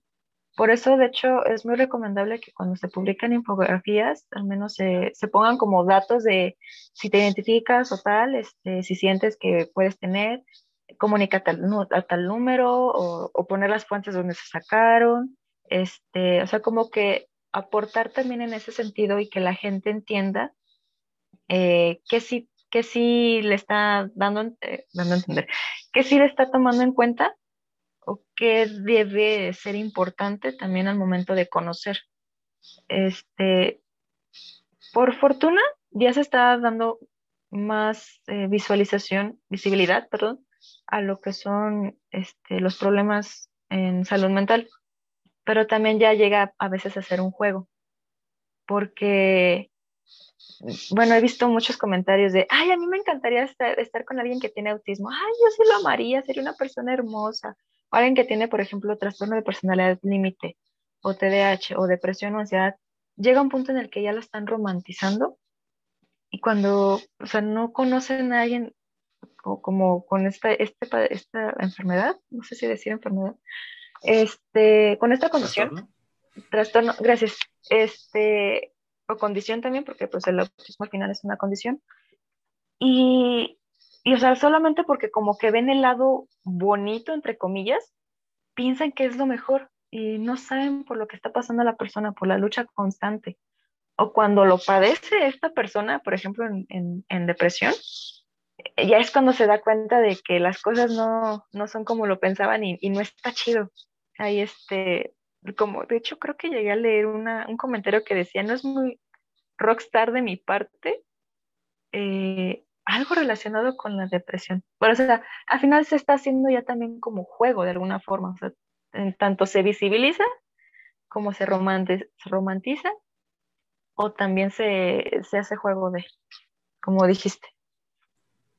Y es precisamente lo malo de las redes sociales, ¿no? Que o, o solo te pintan el lado bonito o el lado o un lado de la moneda, que es donde empieza esta normalización o romantización de las cosas. Inclusive lo, cuando ahorita estaba diciendo Bala, ¿no? Del, de los chistes de ansiedad. O sea, se está normalizando, romantizando tanto, y no solo de la ansiedad y la depresión, sino algo tan fuerte como lo es el suicidio, ¿no? Ah, Siento que también es un tema que se está romantizando de mala manera al sentido de que precisamente como no saben eh, cómo, cómo se siente esa persona, ¿no? O, solo creen que, ah, ¿sabes qué? Van como que hilando o encadenando eslabones, ¿no? De, ah, ansiedad, eh, depresión, eh, tristeza y suicidio. Y no hay que hacer la automorición y se empieza mucho ese, ese meme, ¿no? Esa romantización de, ah, pues, precisamente de todos estos eh, condiciones o trastornos de los que estamos hablando y pues es cuando llegan esos, estos otros memes de es que yo quiero a alguien así, es que conmigo no se sentiría así, es que simplemente no, y al contrario, en lugar de, de hacer que se, que se le dé más importancia a la salud mental, estás jodiendo más a la salud mental porque estás normalizando o romantizando ese, ese condición o esa, ese trastorno. De hecho, este, yo recuerdo que, eh, no me acuerdo que estaba platicando con mi hermana, que le llegué a decir sobre estos momentos como de tristeza y demás que estaba pasando. Y me dice, pero pues oye, ¿tú qué te preocupa? Eres psicóloga, revisa tus apuntes. O sea, no sé si recuerden que estuvo más o menos de moda eso de revisa tus apuntes y es como... Sí, de, ah, un psicólogo se siente mal, pues que revise sus apuntes, ¿no? Ajá, o sea, tan sencillo que pudiera hacer eso, pero, o sea, no, recordando, somos humanos también, aunque tengamos la teoría, pongamos en práctica, no siempre es fácil. De hecho, los psicólogos también necesitamos ir al psicólogo. Y precisamente como pues vivimos muchas cosas que cualquier otra persona puede vivir. Eh, hay algo llamado, ya, entrando a terapia, este, que se llama transferencia y contratransferencia. Eh, ¿De qué va? En el que nosotros podemos sentirnos identificados con lo que nos está contando el paciente. O sea, por lo mismo de la situación, y ya sea que nosotros no lo tengamos bien trabajado o no estaba bien cerrado, eh, llega un paciente con un problema más o menos como lo que tú pasaste o estuviste pasando o pasas y te quedas como de, ay, me, me identifico, me siento identificado. Y puede pasar más de lo que uno piensa realmente. Y de hecho, por eso digo, un psicólogo también necesita de su psicólogo, porque si llegara a suceder este el caso, este, ya no vamos, o sea, perdemos objetividad y ya no es que nos vayamos a enfocar tanto en nuestro paciente o nuestro cliente, sino que vamos a mediar la situación eh, como queriendo que nuestro paciente resuelva su problema y de esa forma nosotros vamos a resolver nuestro problema. O le estaremos diciendo este, dentro de, bueno, puedes intentar estas soluciones, pero como si esas soluciones nos, nos lo hubiéramos querido decir nosotros o querimos, hubiéramos querido hacer, y se las estamos este, echando la carga a nuestro paciente. Y eso es por parte de, del paciente a nosotros, pero también puede ser al revés, en el que este, lo que nosotros estemos diciendo, estemos aportando y demás, el paciente lo empieza a tomar, pero ya a lo mejor no tanto como, por así decirlo, a lo mejor no tanto tan benéfico, o, queriendo hacerlo como un beneficio, pero no, no va como por ahí la onda. No sé si me es que eh, ya, ya no, me perdí tantito ahí queriendo explicar. Este, aquí la situación es que tanto nosotros dejamos rastros en nuestro paciente como nuestro paciente en nosotros. Y a veces eso puede ser benéfico, pero también puede, o sea, por parte de nosotros al paciente, no, no al revés. Porque de esa forma el paciente puede ir aprendiendo a cómo, a cómo solucionar las cosas o, o cómo actuar, dependiendo de las cosas, ¿verdad? Que tome de nosotros, pero este, digo, parcial puede ser algo benéfico, pero también puede ser perjudicial porque a lo mejor no sabe cómo implementar las cosas o no, o no salen como hubiera querido y pues ahí puede surgir un conflicto. Cuando suceden estas cosas y te das cuenta que ya no está como funcionando, el, este, ahora sí que la relación paciente-terapeuta, lo mejor o más adecuado es canalizar. ¿Por qué? Porque si se continúa esta relación de paciente-terapeuta puede eh, eh, perjudicar de forma negativa al paciente. Y también a lo mejor uno como terapeuta se puede empezar a inmiscuir en los problemas del paciente. Entonces, esta relación se empieza a resquebrajar, ya se empieza a distorsionar y ya no, o sea, ya no es un proceso terapéutico, ya puede terminar hasta en cualquier otra cosa. Y lo más conveniente es este, reconocerlo y decir, ¿sabes qué? Este, está pasando esto, te voy a canalizar para que continúes y demás. Y ya de esa forma, este, el terapeuta trabaja lo que tiene que trabajar, el paciente sigue trabajando lo que debe de trabajar, pero este, ya hay una objetividad y ahora sí que en tanto se le deriva al, paciente como el psicólogo, pues este, se da como un respiro. No sé si me explico.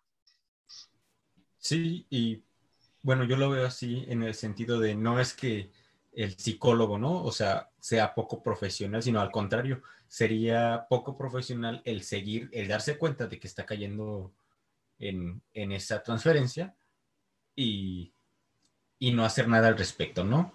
Bien nos comentas esta parte de,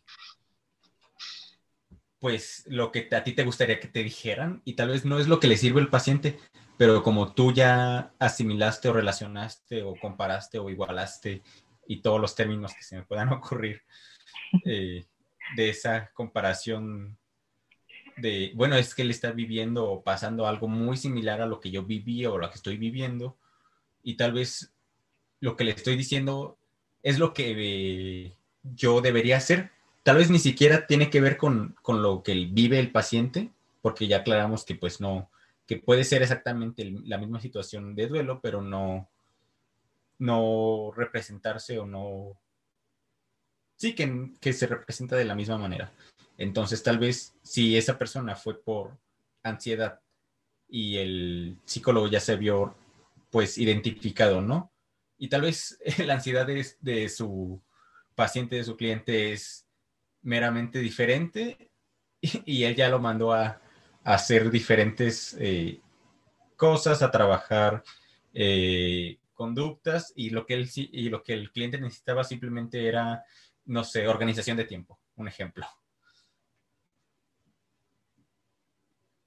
Que de ahí se derivan también, mm, no sé si podríamos llamarles estereotipos, pero cuando, en este caso, ¿no? Cuando un psicólogo no funciona o no está atendiendo lo que debería atender, entonces ya de ahí se tacha que todos los psicólogos son así. Entonces, eso también creo que es algo que me choca un poco. El por uno pagan todos y, desgraciadamente es así. Sobre todo en este tipo de, de ciencias, en este tipo de, mm, de temas de la salud, en donde pues en realidad por una mala experiencia estás... Bueno, sí, normalmente las malas experiencias son las que se extienden más llegan a más gente. El, no, me fue súper mal y ni siquiera atendió lo que tenía. O yo también... Me sigo sintiendo triste, me sigo sintiendo mal. Ajá.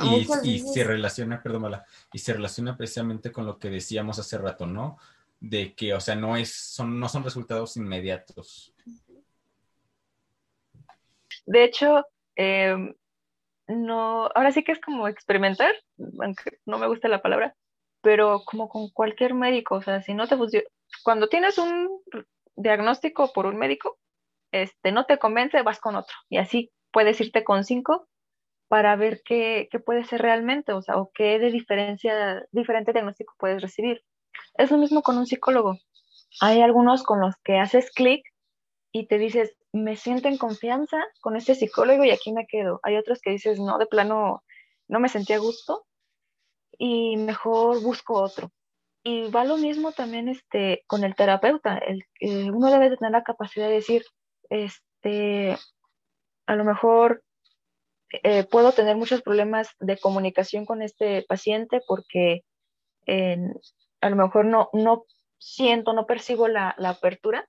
Entonces, este, mejor lo derivo con alguien que puedo, que sé que puede trabajar con, y no significa que sea culpa de uno ni del otro, sino que al final es tener esta capacidad de reconocimiento este, que no todo paciente es para un psicólogo ni un psicólogo es para todos los pacientes, sino que es estar en esta búsqueda. Y aunque no, no suene tan agradable decir, no, pues tengo que buscar con quien me siento gusto, pues es cierto, porque al final esta persona que te, que, que vas a decidir que te va a atender, es la que te va a estar guiando durante buen tiempo, durante el tiempo que lo requieras. Entonces, creo que es mejor estar con alguien que te haga sentir cómodo, que te haga sentir en confianza, comprendida, etcétera, a estar con alguien que ya dices, no, pues es que ni quiero ir a sesión porque no me gusta cómo, cómo piensa, eh, no me gusta cómo me habla, este, cómo me atiende, etcétera. Sino que al final es una parte en la que si quieres tener un, una mejora, debieras sentirte cómodo. De hecho, esto influiría mucho en la adherencia al tratamiento de, de ambas partes, tanto eh, la postura del psicólogo como la postura del cliente, este, la apertura sobre todo que tenga el cliente para, para poder continuar. Porque al final, pues el psicólogo este puede dar, dejar tareas, actividades, pero si tú no las haces, es como de, pues bueno, al final te va, te va a afectar a ti. Y tú le puedes decir al psicólogo, no, sí lo hice, sí hice mi tarea y todo el show. Es como de, pues si le estás mintiendo, al final te perjudica. ¿Por qué? Porque es una, un momento en el que pudiste haber practicado o haber hecho la tarea para un, por, algo te dejaron la tarea, pero si no lo haces, pues es como ahora sí en la escuela, ¿no? Te dejan la tarea por algo y si no la haces, pues ya se te olvidó. O no aprendiste algo. Entonces, este, también, se, inclusive, supongamos, eh, con el primer psicólogo que llegaste te sentiste pero puede pasar que durante el proceso ya no te sientas cómodo ya no exista esta confianza o a lo mejor la comodidad, sino que ya lo ves más como la hora del té. Y el, el, el terapeuta puede también verlo de esta forma y es, ¿sabes qué? Mejor aquí lo, la dejamos porque ya no estamos yendo a ninguna parte. Y es válido terminar esa relación terapéutica, eh, ya sea por parte del paciente, eh, por ambas partes o por el cliente. Y el cliente está en todo su derecho de buscar otro, este, otro terapeuta para poder continuar su proceso. O es, válido, al final no es como que ya con el que llegué, con el que me voy a quedar y si lo vuelvo a necesitar, voy con ese mismo, no, sino es buscar con quien te sientas este, en. Sí, no es que te cases con el primero, como, como se diría coloquialmente, ¿no? De que, bueno, eh, eh, llegué con este porque me lo recomendaron, porque eh, fue el primero, el más cercano, el más barato, sino, pues buscarle idearle. Y tristemente se nos está agotando el tiempo del episodio del día de hoy. Entonces, no sé si, si quieras, pues ahora sí, te damos carta libre. Es, es tu momento de, de, una, pues puedes dar una conclusión ya sea de lo que hablamos. El chiste es lo que Cast le quiera decir a los ciguatuloyentes. De Cast para el mundo. De Cast para el mundo precisamente. Como el meme de la tortuga, ha llegado mi momento. este... Bueno, yo me acordé de otro meme de ah. eh, el de los accidentes no existen. De Kung Todo, es casualidad. Ahora sí, podemos, no podemos pasar a, tu, este a tu conclusión. Híjole, este, ¿qué les puedo decir? Bueno, dense una oportunidad de si piensan que es necesario ir, eh, anímense. Yo llegué a pasar por eso de, no, pues yo sé que necesito el psicólogo, pero no quiero. Y bueno, pues ahí tuve como, como seis años de, puros problemas, este, que pude haber evitado o haber pasado de otra forma de haber asistido. Entonces, eh, si son menores de edad los que escuchan y pues necesitan a los padres para la autorización, busquen la forma de, de, convencerlos, de que les den un sí, porque hay veces en los que los papás sin de plano dicen, ay, no, ¿tú qué tienes? Este, estás chavo. Tú no Entonces, estás loco. Eso es tú, tú no estás loco, ajá. Entonces, la persona que lo requiera o que piense que lo necesita, de verdad les invito a que, a que se den esa oportunidad, porque puede ser la diferencia eh, en la forma que pueden transitar lo que están viviendo. Y de hecho, es, es mejor tratar de tener esta oportunidad de aprovecharla a que pasen los años y decir, no, no manches, hubiera hecho esto. ¿Por qué? Porque pues igual eh, la vida nos trata a tropezones, bien bonito, nos, nos barre, nos da la trapeada, pero podemos transitar mejor estos momentos. Entonces, eh, si crees que alguien lo necesita, puedes acercarte y, y hablarle, o sea, platicarle. Tampoco no se trata de obligar, porque pues no obligando ni el zapato entra. Darle como esta visión de, de que puede necesitarlo o puede serle de ayuda. A lo mejor no sea algo que considere esta persona que lo amerite, pero sí que pueda hacerle de, como guía, vaya. Entonces, este, cambiar esa visión de lo que es un psicólogo principalmente, de que no es para locos, no es solo un consejero, sino es alguien que está preparado para darle una vuelta a, tu vida, vaya, salir de esa zona de confort. Muy bien. Gracias, Cas. Pues no queda más que agradecerte, ¿no? Que pues nos hayas compartido tu experiencia tanto como cliente como paciente, este, precisamente esto que nos acabas de contar de esta desidia que tú tenías durante estos seis años, a pesar de que sabías de que lo ocupabas y sobre todo pues esta tu experiencia, ¿no? Ya en, campo con tus, con tus pacientes, pues la verdad, yo, yo por lo menos, ya ni siquiera voy a hablar por el podcast, por los oyentes, ni siquiera por relación. Eh, yo como Kira, o sea, la verdad lo, lo tomo muy benéfico, pues como estudiante de psicología, pues la verdad me quedo con muchas cosas de, de este episodio. Te agradezco nuevamente que hayas aceptado eh, estar aquí con nosotros, compartir este, este tiempecito, esta, esta charla, este, eh, haciendo referencia a nuestra queridísima Caro Orozco, este tiempo al café, este, este espacio. Entonces, pues no queda más que agradecerte. Bala, gracias por estar un episodio más. Y sobre todo, gracias a ti, oyente, que te quedaste al final de este episodio. Esperamos pues que te vayas con un poquito más de información, que pues si estabas en ese, en ese proceso, ¿no? De que tal vez sí querías, tal vez te llama la Está atención, tal vez crees que los necesitas. Exacto. Esperemos pues que, que te sirva y nos estaremos escuchando en un siguiente episodio, así que por aquí te estaremos esperando y estate al pendiente de nuestras redes sociales. No sé si Tenga alguna forma de contacto. Ah, sí.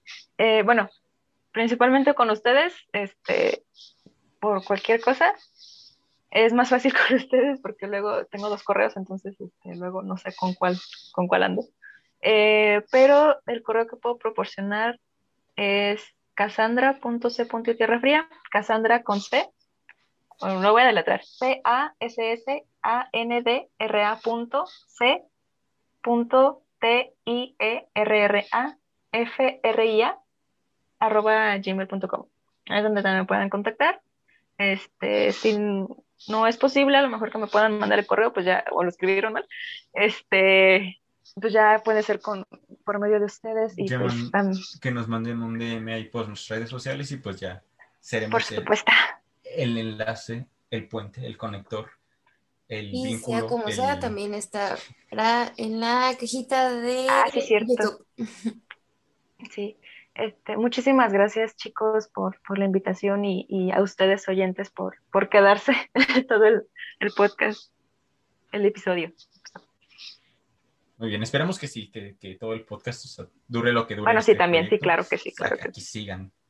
Así que pues no queda más que despedirnos y hasta la próxima, diría el meme. Bye. Adiós. Aquí termina Siguatón, pero pronto estaremos de vuelta. Esperamos que te vayas con un poco más de información. No olvides seguirnos en nuestras redes sociales para que no pierdas ningún episodio. Si te gustó, no dudes en compartirlo.